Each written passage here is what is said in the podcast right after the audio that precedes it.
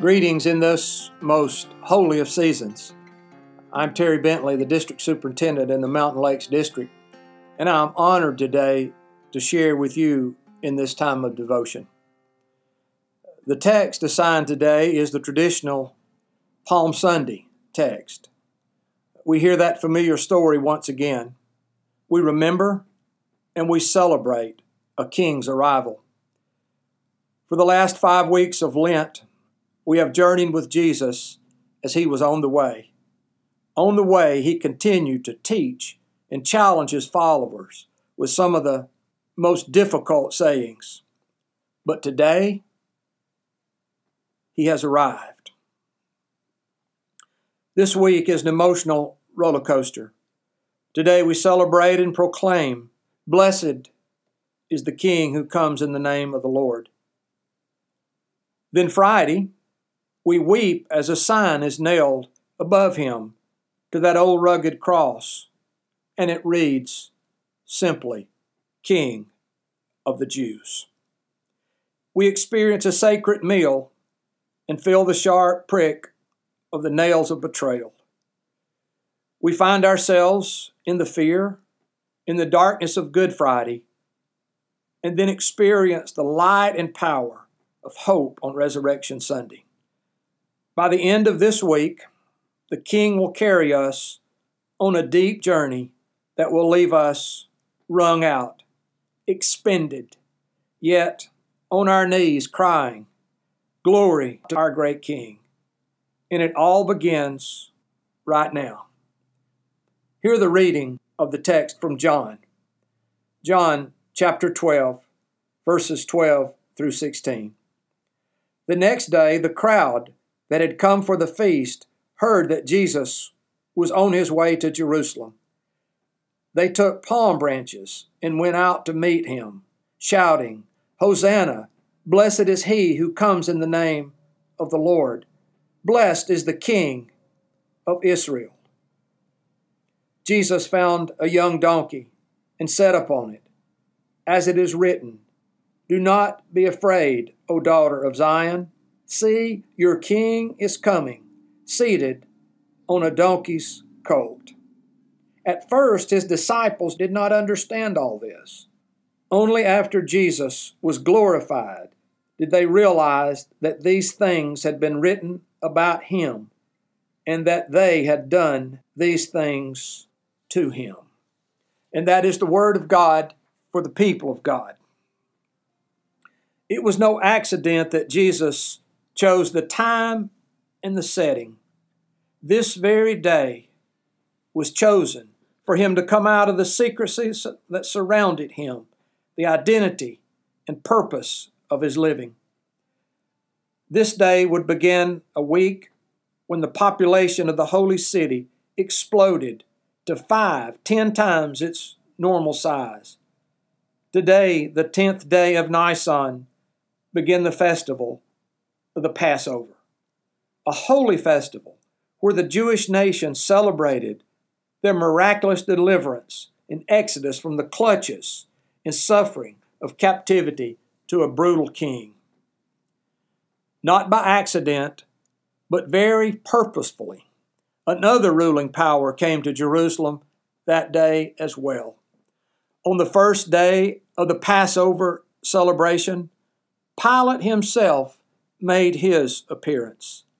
He was assigned by the powers of Rome to oversee the affairs and keep the peace in Jerusalem. He hated the small, out-of-the-way appointment. He chose to live in his palace at Caesarea by the sea, a beautiful spot near the warm, sparkling waters of the Mediterranean. This was a place with a gentle, refreshing ocean breeze. Jerusalem was hot, humid, and always had the horrible smell of sacrifices. Beside all of this, in Jerusalem, everyone hated his guts. But on this particular day, he made his regular march to the holy city. He arrived from the west with clattering armor, thundering hooves and roaring chariots, with glistening sword in hand in the morning sun. All of this to intimidate and to demonstrate his power. He wanted everyone to know who was really in charge.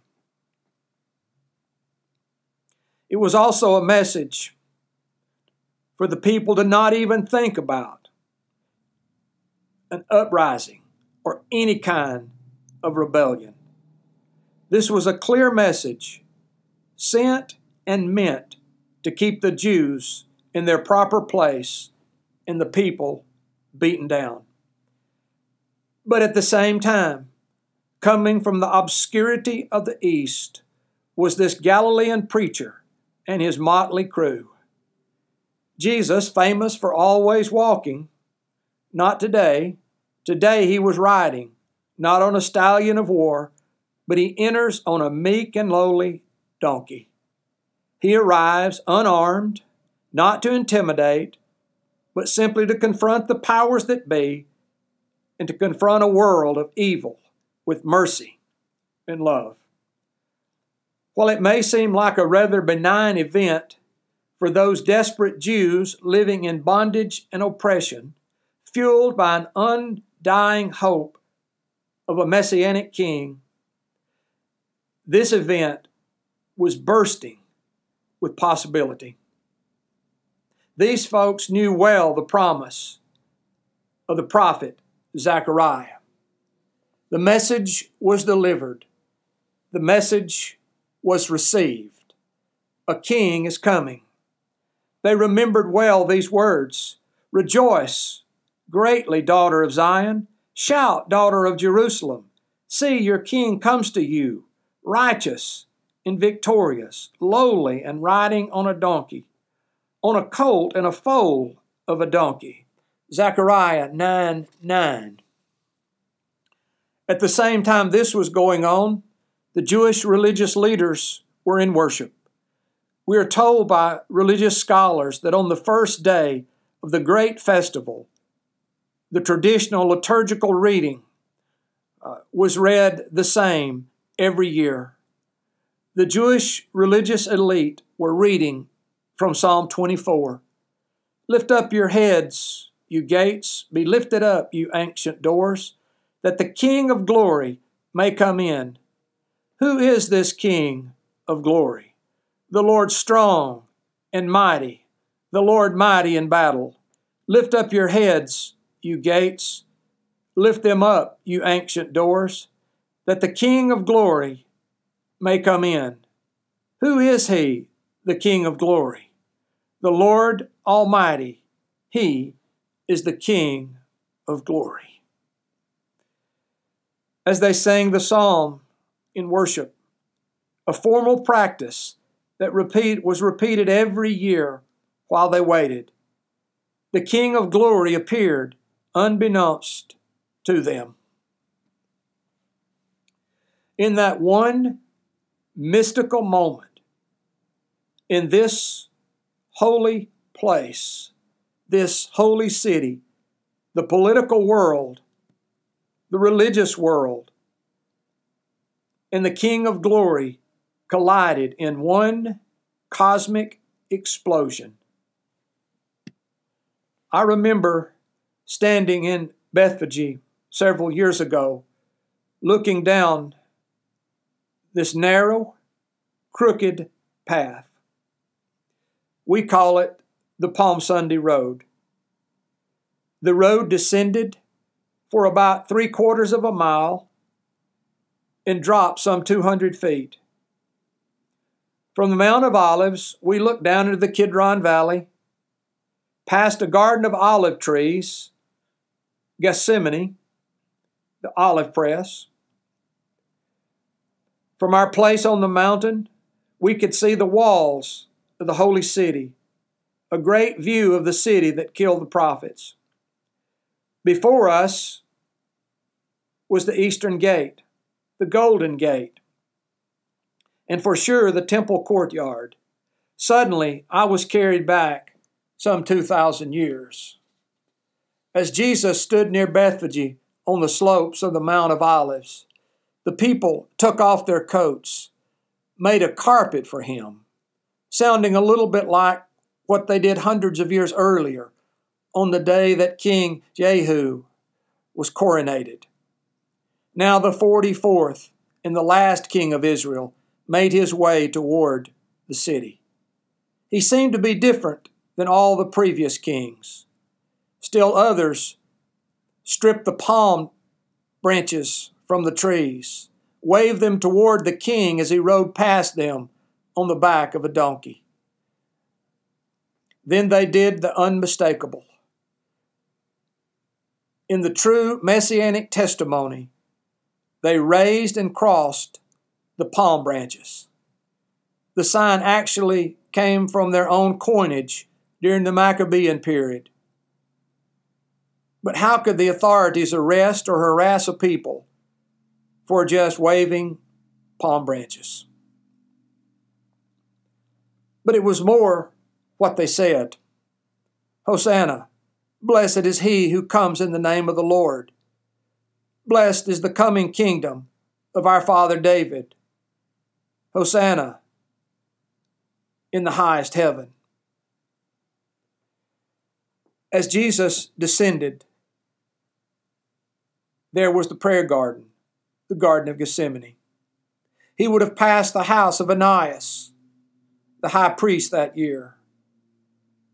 He would have walked past some local carpenter shops, maybe carpenters who contracted with the Romans to build those awful crosses. As the king made his way through the Golden Gate and into the city, he would pass those Roman soldiers and their centurion barking orders.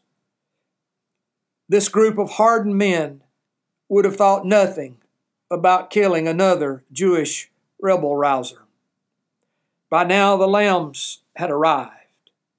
You know, the lambs that would be slaughtered for atonement. These innocent lambs of God, lambs raised for only one purpose, to die for the people. Also there in the temple courts were the tax collectors awaiting the collection for the temple tax. Jesus, the King, arrives on the scene, looks around, surveys the landscape, and simply departs back to the safety of the village of Bethany for the evening. The week went on. He continued to teach on the steps outside the temple and in the courts. He turned over a few merchandisers' tables in the house of prayer. He ate a last meal with his friends in an upper chamber and had a private prayer meeting with his Father. He was betrayed by one of his own, and he watched as all of his friends fled away into the darkness of night. He was arrested and falsely accused, convicted, beaten, and led out of the city to an awful place called Golgotha. As his trial continued, the crowd showed up again. Maybe the same crowd who welcomed him into the city, waving palm branches. Some of the voices that shouted Hosanna on Sunday, now on Friday, are crying, crucify him. Those who waved the palm branches now wave angry fists at this king. Could I just simply say, sometimes fans are a very fickle group. He may not have been a king in their eyes, but certainly he was a king that the world had been expected and wanted. Standing there on the Mount of Olives those years ago, I remember that the tour guide gave us a little story in living color. As we prepared to walk the road that Jesus walked on Palm Sunday, our leader said, "This narrow way is covered up with thugs and thieves." It is a favorite spot for scam artists, pickpockets, and a lot of folks are up to no good. Put all your valuables, money, and passports in a zipped pocket. These folks are riffraffs.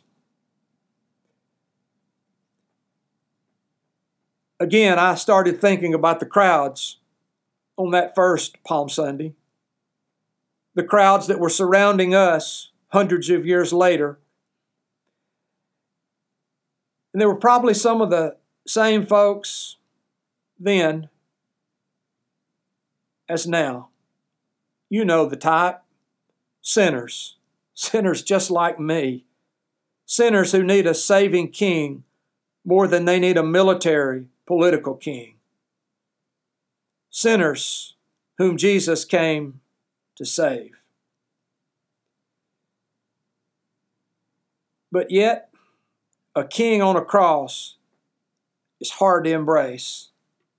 He may not be the king everybody wants, but most assuredly, he is the king that everyone needs. Sisters and brothers, our King has come, the King of glory. And I pray that as we continue to walk through this week, that we will be endued with power, peace, and grace to walk with Him. And may His very presence lead us beyond this week to serve Him forever and ever. And we pray in the name of our blessed King. Amen.